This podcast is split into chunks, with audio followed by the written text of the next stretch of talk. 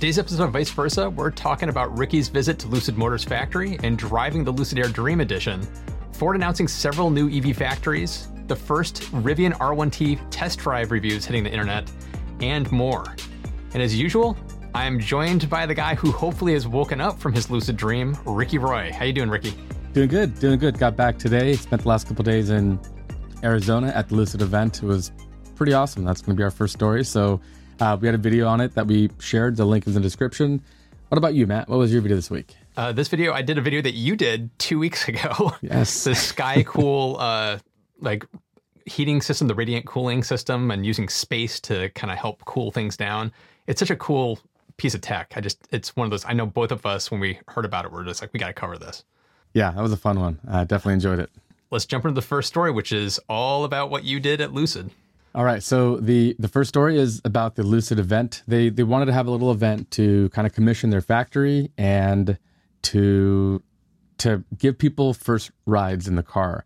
So this is well. Let me just start by playing this. This is my file, uh, my friend Kyle Conner, who runs a channel called Out of Spec Motoring, who is really, really, really good at reviewing car stuff. And so um, what he was was what he was doing was was really remarkable. He put this car through its paces in like a really interesting way. He was looking for things like how the car handles like open throttle to regen and the level of regen and how fast the car was. He even did a little slalom test. He slammed on the brakes and, and it was really cool. The guys in the car really let us do kind of what we wanted. I guess they had kind of an agreement with the police to not bother us too much. We were out on open roads, but um, just a really cool look for the company because I think what some people had mentioned in the past was no one's driven this car, no one's done this and that. So they rectified that in a major way. They they let us go out and just floor it and and and stomp on it. Not everybody. I mean, most of the people that were there were investors or early reservation holders. But for us, uh, and especially Kyle and Tom Moloughney, who was also there, he has a channel called State of Charge on YouTube, and he, the two of them, really, they're car like journalists, like in a way that I'm, I'm not. You know, we we kind of tell stories and and cover some of the technological aspects of the cars, but they did an incredible job. And this thing is is such a such a cool car, and it's such a cool point in time because they have been working on this for a very long time. They unveiled the car in 2016. They thought they were close. Then it they had to build a factory, so they did that. This factory that we sh- we saw is brand new. It was built from the ground up. They call it the first greenfield EV factory in North America. The Gigafactory will be the next one. There's you know Ford's building one. That's a future story, but they were the first because Tesla technically bought their NUMMI plant from an old plant that used to be something else. So the factory is really cool. It's new, it's modern, it's advanced, um, and I think they're close to being able to get production going. They they had quite a line of cars that were coming out, but I think as far as every step being on time, on schedule, perfectly automated and dialed in, there might still be some kinks to work out on that front. But yeah, they've they did a couple cool things that was smart. The first thing is their eventual plan is to have like five or six million square foot of factory space, but phase one is about a million, right under a million square feet. Now, I didn't really know this, but I if you watch my video, you'll see I talked to Kyle Conner about this. But apparently, the paint shop in a car plant is kind of the big bottleneck in these things. They, I mean, there's huge vats where you have to dip these things and clean them, and all the painting machines are, are massive, and it, the rooms have to be very well ventilated. There can't be dust in the air. You can't have any you know, imperfections on the finish.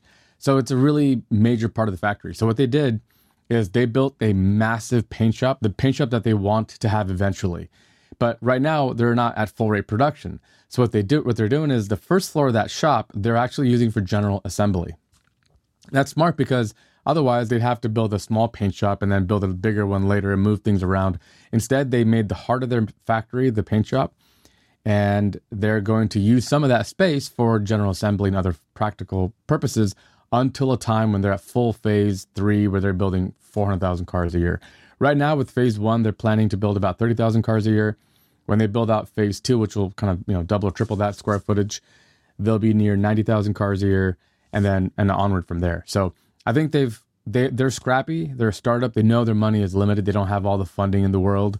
So I, I like that they took an, a smart approach to how to get to full rate production, and I'm super excited. I think people are going to love this car It's wickedly fast. It's really cool. The fit and finish and like the touches are really they're just a nice car. I've always liked this car, especially the front. I uh, are you a fan of Goliath by the way on Amazon?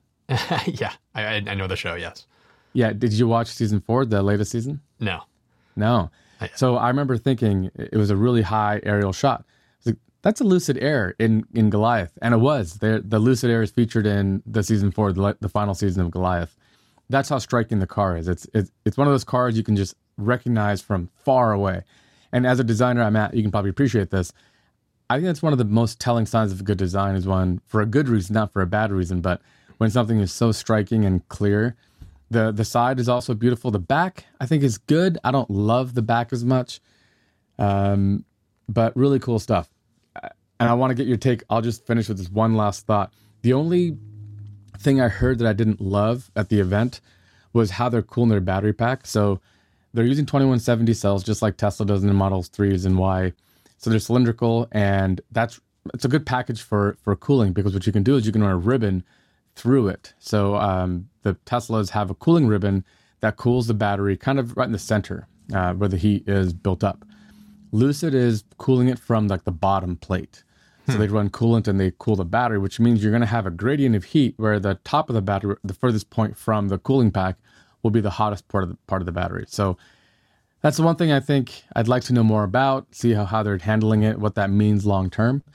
But uh, I, that was the one thing I, I would have liked to have gotten more information on, and I'm not sure if their strategy is the best out there.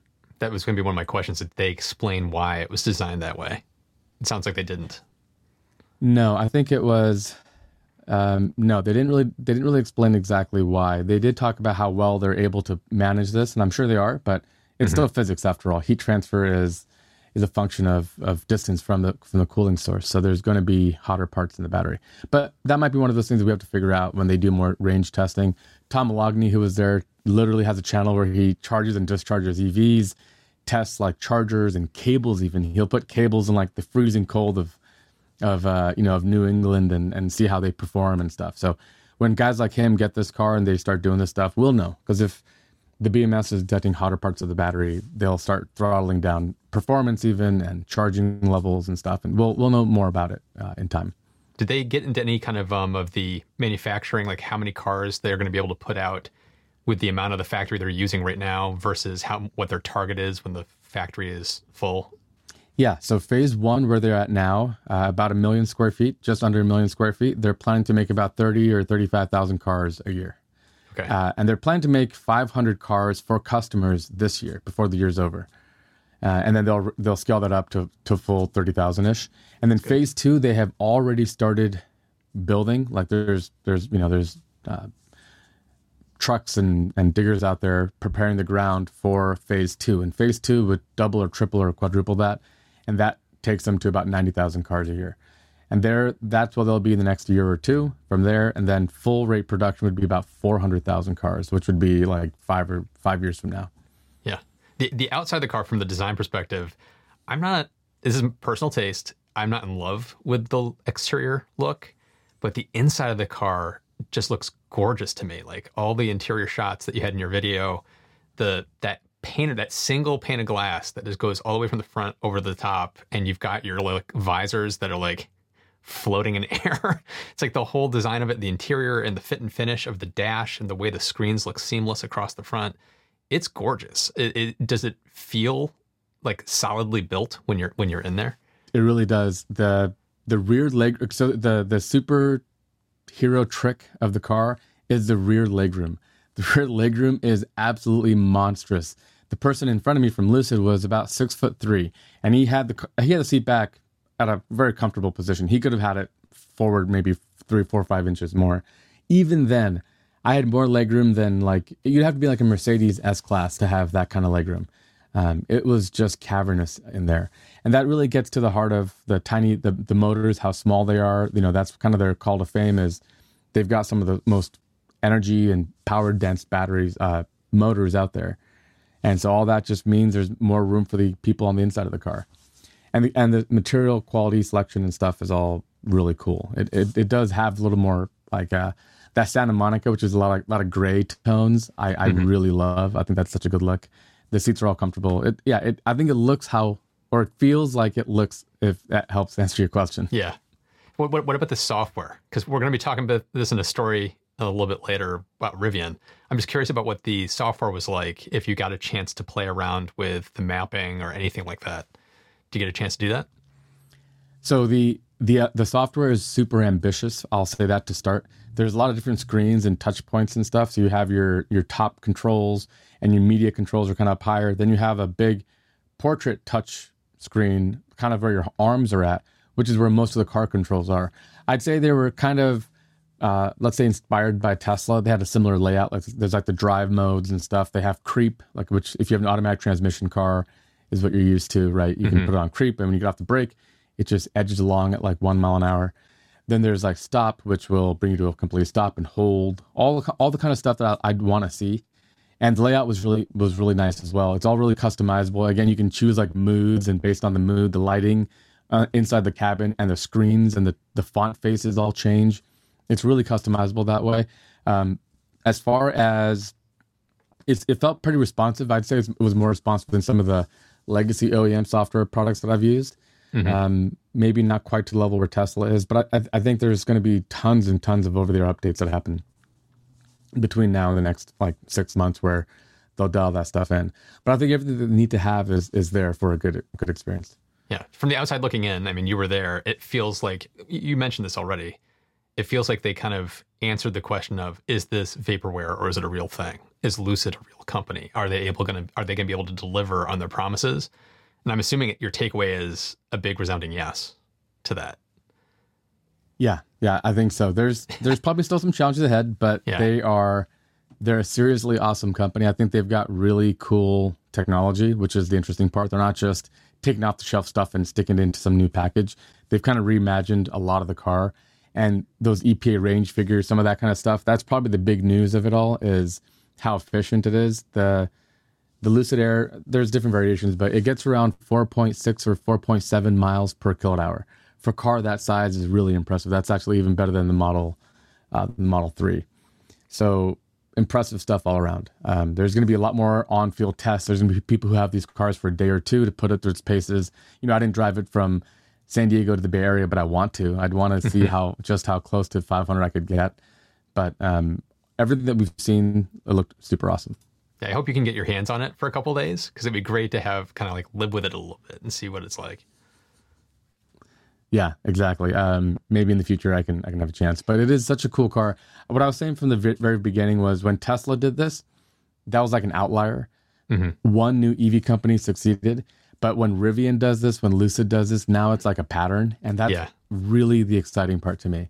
Is Tesla is amazing, right? So that they they succeeded and that's great but is it a blueprint or is it a one-off is it an exception to the rule and i think uh, rivian and lucid will be the, the, one of the two two of the companies that really kind of follow suit and and show us other visions of of electrification and it's pretty exciting yeah there was a lot of really big news this week which of course we're going to get was. to like we're going to get to rivian but next up if you're ready to jump to the next story ford announcing not just one, but basically three new big factories. Um, they're calling the main one Blue Oval City, which is, no offense, not a very imaginative name, if you ask me. but it's uh, six square miles in Tennessee that they're going to be building out. And here's some uh, renderings of what it's going to look like. And the plan for this is uh, it's going to be the truck factory. It's where they're going to build the Ford F 150s. It's going to be dedicated to that. It's a massive facility they'll be building out. And in addition to this, they're partnering with um, was it SK Innovation, which is the Korean battery manufacturer, to help manufacture the batteries here. And with SK, they're also building two other basically gigafactories, two battery factories beyond just this that they're going to be building. I believe in where was it Kentucky is where they're building it. Um, the plans are that these, these plants will be carbon neutral. Uh, they'll have on-site wastewater treatment plants. They'll make zero freshwater use through using reusing water and recycling the systems.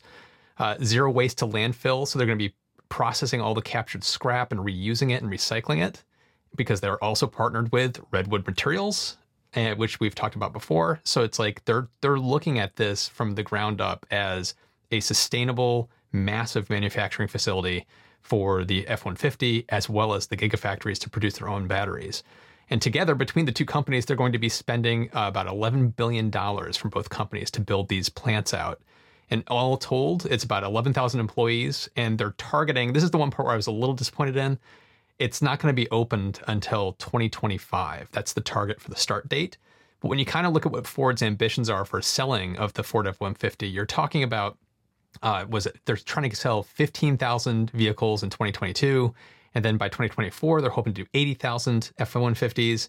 And then it like doubles. Like they're expecting to go to 160,000 by 2025, the year that this factory will be opening up. So you can see that it's probably the reason they're kind of constrained with those numbers is because they're constrained for production. They can't, they just probably can't make them. And so until they get these factories built, they're not going to be really able to ramp up fast on uh, F 150 production. So that's to me the is the only downside to this news to me is like I've, i keep saying this every week when we talk about this kind of stuff. It's like I'm always looking for those those signs of life. What are the things that they're actually doing? Because a lot of these companies have promised to do EVs and they've promised all these things, but what are they doing? Where's the rubber meet the road? And it's like, okay, this to me was a huge news from Ford putting their money where their mouth is, gigantic gigafactories, just like what GM is doing, a dedicated factory to trucks. It's like this is this is great. It's great to see them doing this. I just wish they had done it a few years ago, or they were doing it a little faster than they're currently doing it, but they're at least doing it. What's your take? It kind of makes me wonder about companies and their strategy between uh, retrofitting old factories versus building new, right? We kind of talked about that where, I mean, Tesla, all that Tesla has done, they, I mean, until recently, they, they have more factories now. But most of the history of Tesla was from one little factory in Fremont, California. And that mm-hmm. was one that they bought and retrofitted, right? Um, there's probably some pros and cons. Somebody in the comment section will probably chime in because retrofitting an old factory is not easy either. There's a ton of overhead and stuff too. Um, but I wonder, as far as timetables, if Ford, if Ford's goal was to sell as many cars, electric cars, as possible as soon as possible, would their strategy be different? And that's what I don't know. I think what they're doing is good. They have this grand plan. It's like many years into the making. They've bought themselves some time to make sure battery supplies are good and they're not going to hurt sales of their gas cars. That's to me, that's what that sounds like. Like we're not going to take a line of the gas F one fifty and convert it over. We're not doing anything like that. Mm-hmm. We're going to sell every F one fifty gas F one fifty we can, and this is a new thing, and we'll scale it up over time, and it'll be you know it'll it'll be what it'll be. So that's the one thing. Maybe it's a little more pessimistic, but. Mm-hmm but long term is probably the best thing. I mean, I, I, understand you want to have a new factory, you want to have the latest technology and all that. So hopefully the numbers are uh, they're sandbagging. They're actually better than this because I mean, 15,000, 30,000 cars a year. These, these numbers are like the numbers are like Lucid is aiming for a company that is building their first factory who's never done this before. So especially when you consider how many F-150s they sell every year. Just, the, just every their minute. F-150. Yeah, exactly. like every minute, how many they sell. It's it's absurd. Just a drop in so, the bucket. Yeah, but I, I do wish I do hope that they do well. I mean, look at the look at the, the renders. There's solar panels everywhere. It hmm. has that full modern futuristic vision, which maybe that's part of part of the thing. Eh, rather than trying to take some old factory, I'm sure there's better insulation. They're they're, they're better in terms of like cost reductions with energy efficiency, materials, and equipment and everything else. So cool news. I'm I'm looking forward to turn that factory. It looks it's going to be massive. Yeah, yeah, me too and we could transition to the next story, which is more truck news, but from a yeah. very interesting company. We mentioned, you know, Tesla did it. Was it a one-off or was it a pattern? Well, the next two companies that to me I really want to see succeed are Rivian and Lucid. So this is about the Rivian R1T and their first drives. They had this really cool media day. I wish I was invited. I wasn't, mm-hmm. but um, uh, leave it to Rivian, even their marketing and their how they do stuff with outreach to media and stuff. It was so incredible. They did a trip in in Colorado, and they they started. I think it was around eight eight or nine thousand feet, and they climbed up to twelve thousand feet. The the climb and the trip. I guess I can just play one of these videos. Let's see if the uh, the climb was so intense that um, maybe let's watch Zach's video. The climb was so intense that they actually some of the some of the journalists got um, altitude sickness. I yeah. think Nikki from um, Transport Evolved had to head back down, and so did uh, Ben Sullins. He got a little bit of altitude sickness and had to head back down. But the the runaway feedback from everybody was that this is like the best truck they've ever driven. Uh, Tom Moloughney, who I mentioned was at the Lucid event, he was here as well, and his feedback was on the road, off the road, like this is the best truck he's ever ever driven. It was incredible what it was able to do, and just with just with um, let's see, there's some footage here. With having independent motors for each wheel, uh, having instant torque and all the other factors, just how well this truck was built, you don't have to have a drive axle running to the middle of the truck. All the benefits of electric vehicles, the low CG, everything else, just makes this thing. Look at this. This is um, insane. I don't know. I, I'm going to go off on a limb and say, Matt, you're not a big off road trucker. Uh, neither am I. But from what I gather, this is just really impressive stuff. The average car you'd have to, the average gas car you'd have to buy, and then look at the bottom of that. Look at the bottom of that car. Look how clean it is. Other than the suspension arms popping out, everything is tucked underneath with a with a shield, uh, which is great because you don't want to have any you know dangling bits. If you look at the average car, quite a bit of the um, of the transfer case and other other componentry lies below the what you think is the bottom of the car, and all that is, you know, going to get hit with rocks and things as you go climbing. But this thing impressed, Yeah. and I think they're going to sell everyone they make. And this really is, if Tesla was kind of the performance brand where they started, you know, now the running joke is Teslas are always just smoking gas cars, even sports cars off the line with all their performance. Well, Rivian is the off-roading, rugged, tough kind of kind of model. And again, it's a good, as Elon would say, hardcore smackdown to to gas cars because it it's just completely impressed people. Uh, and Jerry, uh, Zach actually of Jerry Rig Everything had a flat tire at one Yeah. point. They had to change the And that tire. was not which it was- staged. no, it was really cool to see what it's like to change a tire on the Rivian because they they have a full spare in the back. And every video I watched, I watched uh, Jerry Rig, I watched about Ben Sullins, I watched uh, Snazzy Labs with Quinn, um, and then I've read of all these articles and reviews from like Electrek and Inside EVs and all these other places that talk, talked about their experiences with it. It was universal across the board of this is one of the best EVs they've experienced. And one of my favorite parts from Quinn's video on Snazzy Labs was he's he talked about how he's driven the the Porsche uh, Taycan, he's driven uh, you know the Model Three and the Model Y, and he's driven all these the Mustang. He's driven all these different EVs, and he was like, "This is the best EV he's driven, not just the best truck." And he was just talking about how Wow. w- the way you can dial in the ride height and the performance, he was like, it was shocking how like you could dial it in so that you could barely feel the dirt road under you, or you could make it more performance. So suddenly you could start to get feel more connected to the road, to, to the dirt road. And then when they were on the highways, it was the same thing. You could raise it and make it a little softer, so it felt like you were just like floating over the the Colorado roads, or you could get really low, seven and a half inches off the ground, and in performance mode. And this is an eight thousand pound vehicle that goes zero to sixty in three seconds. It's as it's as fa- it's it's basically faster than my Model Three, and it's eight thousand pounds. It's like that just boggles my mind. And like everything about this, including like the interior, when they were showing off the interior and all their different videos, they were talking about the cabin and how the cabin's placed, and you don't have a gigantic center console, so you have an area where you can put like big bags in the front, and that that tunnel. I didn't know this. The tunnel that goes through the the Rivian there's a way that you can get into the tunnel from inside the cab. I don't know if you've seen that. There's this like little oh, sliding wow. door you lift up. It's between the two seats.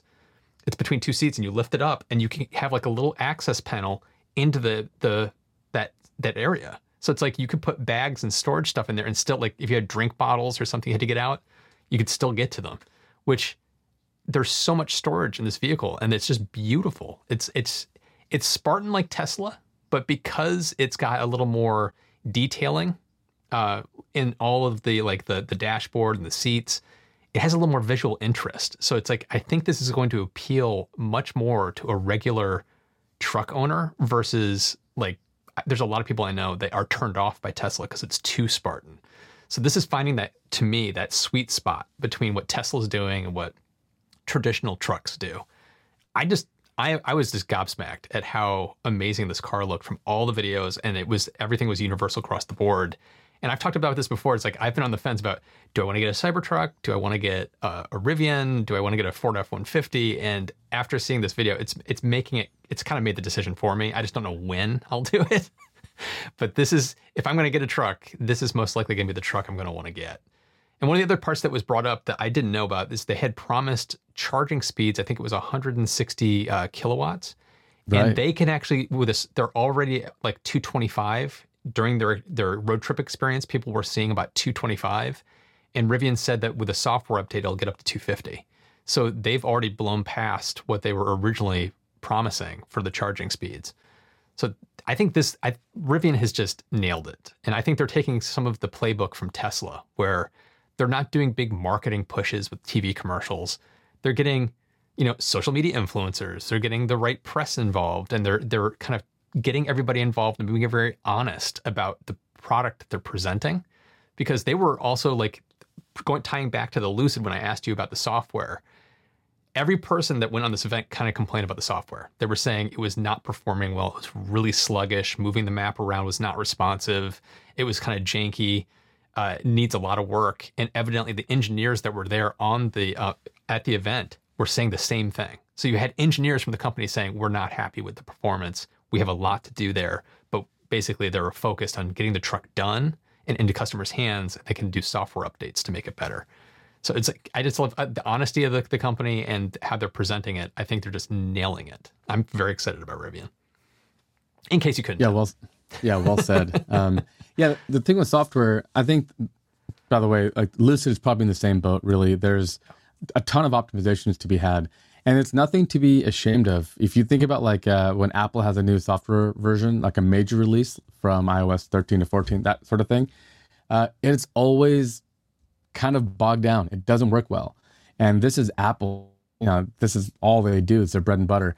It really is a tricky thing, and it's one of those things where the first thing you do is just kind of get it working and then you go back and you optimize you make every little step 20% faster here or there some new algorithm that can do something more quickly or is more energy, more memory efficient or something. So these things will happen. These guys are gonna are, are gonna figure this out because on top of everything else they've had to build a truck don't forget. It wasn't like they were just you know making an iphone.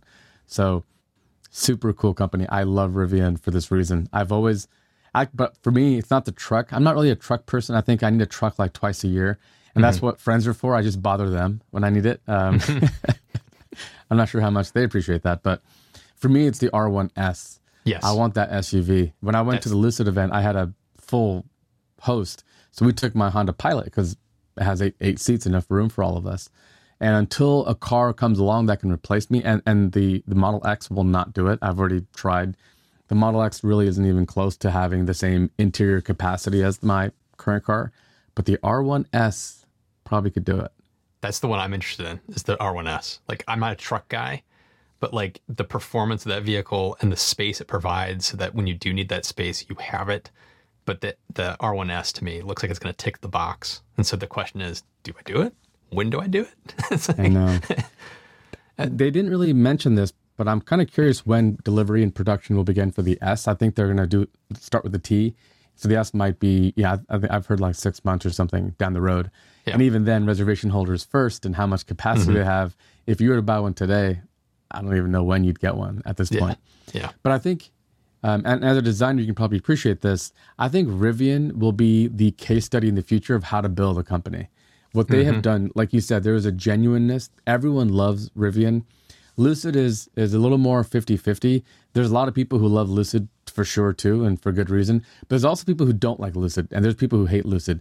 Rivian, for me, has always it's always struck me as this is a company that everyone loves for for some reason. Even like hardcore off road truckers and you know people who think electric vehicles are dumb. I think as soon as they drive this thing, they're going to appreciate it. But they have built themselves a brand that is kind of synonymous with all the right things. And I think in like ten or fifteen years, there'll be like a case study in business yes. courses on you know, at university um, on how to build a company. And yeah, credit RJ and, and their team. They've done just an amazing job uh, of building a company which is beloved.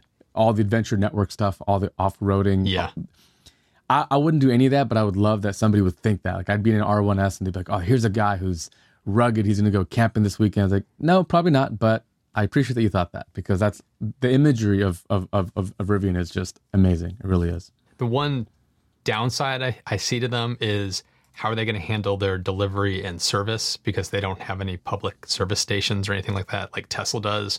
And uh, evidently, all the deliveries will be delivered to your house. And then if you need service, it's going to be like Tesla mobile service. A mobile service technician will come to you. But this is where it goes. I'm like, how is this going to scale? If they have to do serious work on your vehicle, they come and they tow it to the nearest service center that they're built that they're already building out. It's not like they have they still have to build them. They're already working on building out different service centers around the country because they're partnering with Amazon to make the Amazon trucks. So they're already building out service depots that can handle the, the service of those Amazon trucks. And it evidently is going to be the same service centers that would then service the Rivian trucks. But that seems like a non-scalable solution to like anytime you need a serious thing done, they have to come to your house, tow your Rivian to the to a service center. That seems like it's not going to scale. It seems like at some point they're going to have to open up more um, consumer, like I could drive myself there kind of service centers there's a the the Japanese were masters in when when they made their cars in the 70s for the US market they were smaller and more fuel efficient but the other innovation was they were really easy to maintain this is at a time when like doing an oil change on an average car was like a multiple hour job and the Japanese were like what if we just put it in a way they just reach your arm and take the filter off and you just fill it in and you're done in an hour mm-hmm. so um, there needs to be that. I recently, I don't know if you've done any work on your Model 3. I did my first little bit of maintenance. I changed the cabin air filter on my Model 3. Way too many steps to do this. Mm-hmm. This is a cabin air filter. This is something you're going to replace every year or two. And it took like between, I mean, it was my first time and I'm sure it'll get better, but I had to take apart like half the, the, the, the passenger footwell to get there. And I was on disconnecting cables and it's kind of, and I'm, you know, I'm, I'm a pretty savvy person with this kind of stuff and it was it was quite a bit of steps. So I think repairability and maintainability have to be built into design, and we already have a model of how we take care of cars. It's called mechanic shops, and we have them. We cannot be thinking that Rivian is going to get their trucks uh, repaired at Rivian. This is madness. EVs will not truly saturate the market until, and this goes for Tesla too. Tesla, Lucid, Rivian, I don't care who you are. You have to have manuals that a shop can buy, a little training, and be certified to repair your cars. If you can't do that, it's absolute bonkers. I've always said I love my car, um, but if I had to wait, th- I've heard of people waiting 30, 40 days. I think Everyday Astronaut was saying that he had no, he has Tesla was out of his hands for about 30 or 40 days for repair. If that was a normal car, that might have been a week, five to six days.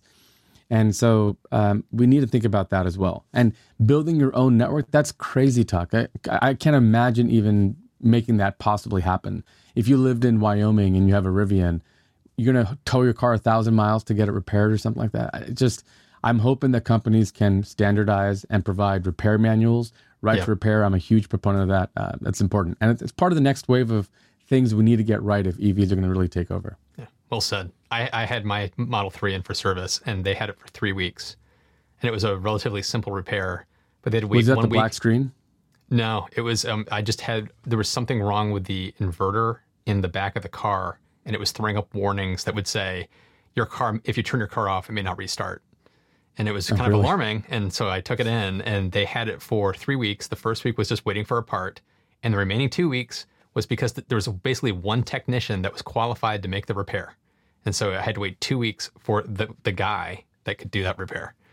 It's like that's not a that's not a sustainable way to do business either. So it's no. there's there's definite issues that have to be overcome. We're going back. We're kind of flip flopping between startup, big auto, startup, and we're back to big auto with GM's brake BrightDrop. And I, I put this one on our list because I thought this was interesting. Because once again, signs of life for these big companies doing the transition. A year ago, they unveiled their new Bright, BrightDrop um, kind of it's its own business unit that's all focused on commercial vehicles and they announced the uh, what was it the EV600, which is a 600 cubic foot delivery vehicle. And in giving an update as to the status of this vehicle, they announced that they also now have an EV410, which is 410 cubic feet. And they've signed on their first customer for those, and it's going to be uh, Verizon. So FedEx has already signed on for the larger version, and they're they're going to be getting 500 of those before the end of this year. And then now we have uh, Verizon getting a whole bunch of these smaller vehicles. And the thing that kind of surprised me was from concept to commercialization of this truck, the one that we're looking at right now, was 20 months. And that is the fastest from concept to commercialization that GM has ever done in its 100 plus year history. And one of the things that makes that impressive is that it's all based on the Ultium platform that they've built. It allows them to come up with concepts for new vehicles, plug and play like Legos, coming up with systems that they can very quickly iterate and bring to market. And they also kind of uh, set up a new system for virtual development processes that they uh, that they created when they were making the Hummer EV. So it's they're finding very clever, interesting ways to kind of streamline how they're designing these these new vehicles across their entire fleet, commercial and not commercial, and pulling it all together to actually achieve something that's pretty pretty amazing. The fact that they did this in under two years, I, I gotta like slow clap GM. Thank you very much, ladies and gentlemen. Nice work. Um, this is this is another reason reason I keep coming back to GM is that they're they're they're doing good work here. Well, what's your take? They're doing really good work and they're iterating on new models, which is a, a sign of a good platform. We always talk about this, Matt and I do. But if you you anybody could build one car and you might just make it all one off and custom. But if you're smart, you build a car and a platform with as much modularity and, and, and shared componentry as possible. This is what we're talking about when we say that. For them to be able to build this new variant, which is I think you said the EV600 is 600 was a cubic feet of yeah. cargo area. Cubic feet. So now it's cubic feet. So this is um now this is 410. So it's a a smaller car, maybe it's more suited for various applications. But the last mile they, is kind of what they were targeting. That last mile delivery. Last like, mile. Yep. And yeah, and there's clearly demand and interest. You, we've heard from Amazon now. It's Verizon, and all these companies are dying to be able to get electric fleets. It just comes down to the the the the time timelines and the scale. But yeah, GM doesn't get much credit. There's still, I, I think the the Hummer will help this, but I, I kind of feel like even the Hummer is gonna have uh, some of the the wind taken out of the sail because of Rivian. Uh, there's also the Cybertruck and other stuff. Hummer, mm-hmm. uh, General Motors hasn't really had much uh, fanfare, but this is really cool stuff, and I like that they're targeting like smart startups and investing in all the right places and stuff. I think in the background they're doing all the right stuff. I think they need a home run at this point. They need something to be able to kind of kind of point to and say, like a electric Corvette, right? Something crazy that people look yes. at and go, look at this thing, right? Yep. Uh, that's always been my idea from the very beginning. Forget the Hummer EV, which is really tough to execute because it's such a big and it needs so many batteries. Make the C9 Corvette electric. Well, it's like Ford Make coming out with the Mustang Mach-E and the Ford F-150. Those are two huge pillars. They're, huge. they're making a statement yeah. with those two vehicles. GM still needs that statement. I don't think it's going to be the Hummer, personally. I don't think that's going to be the statement Too expensive. Piece. Yeah. Yeah. And too big. It's like it's just kind of a big, bulky, expensive vehicle. I think they need something like you keep saying the Corvette. I'm behind you on that. It's like if they did a Corvette, I think that would be a statement piece. It's such an American icon. It really is. all the all the astronauts all drove Corvettes, and I think they can make kind of a, a fun play off of that right now with the space race. But yeah, no, good for GM. I think they got to just keep doing what they're doing, but try to have a public perception win at some point mm-hmm. where it's not just all stuff in the background that we talk about on the show, but it's stuff that people can see on the road and, and get excited about. Is there any parting words as we kind of wrap this up? No, thank you guys for joining as always. We look forward to it. We'll see you guys next week. And as always, you can also listen to the audio version on viceversa.show, and we're live every Thursday at 11 a.m. Pacific, 2 p.m. Eastern. And thanks for watching, and we'll see you in the next one.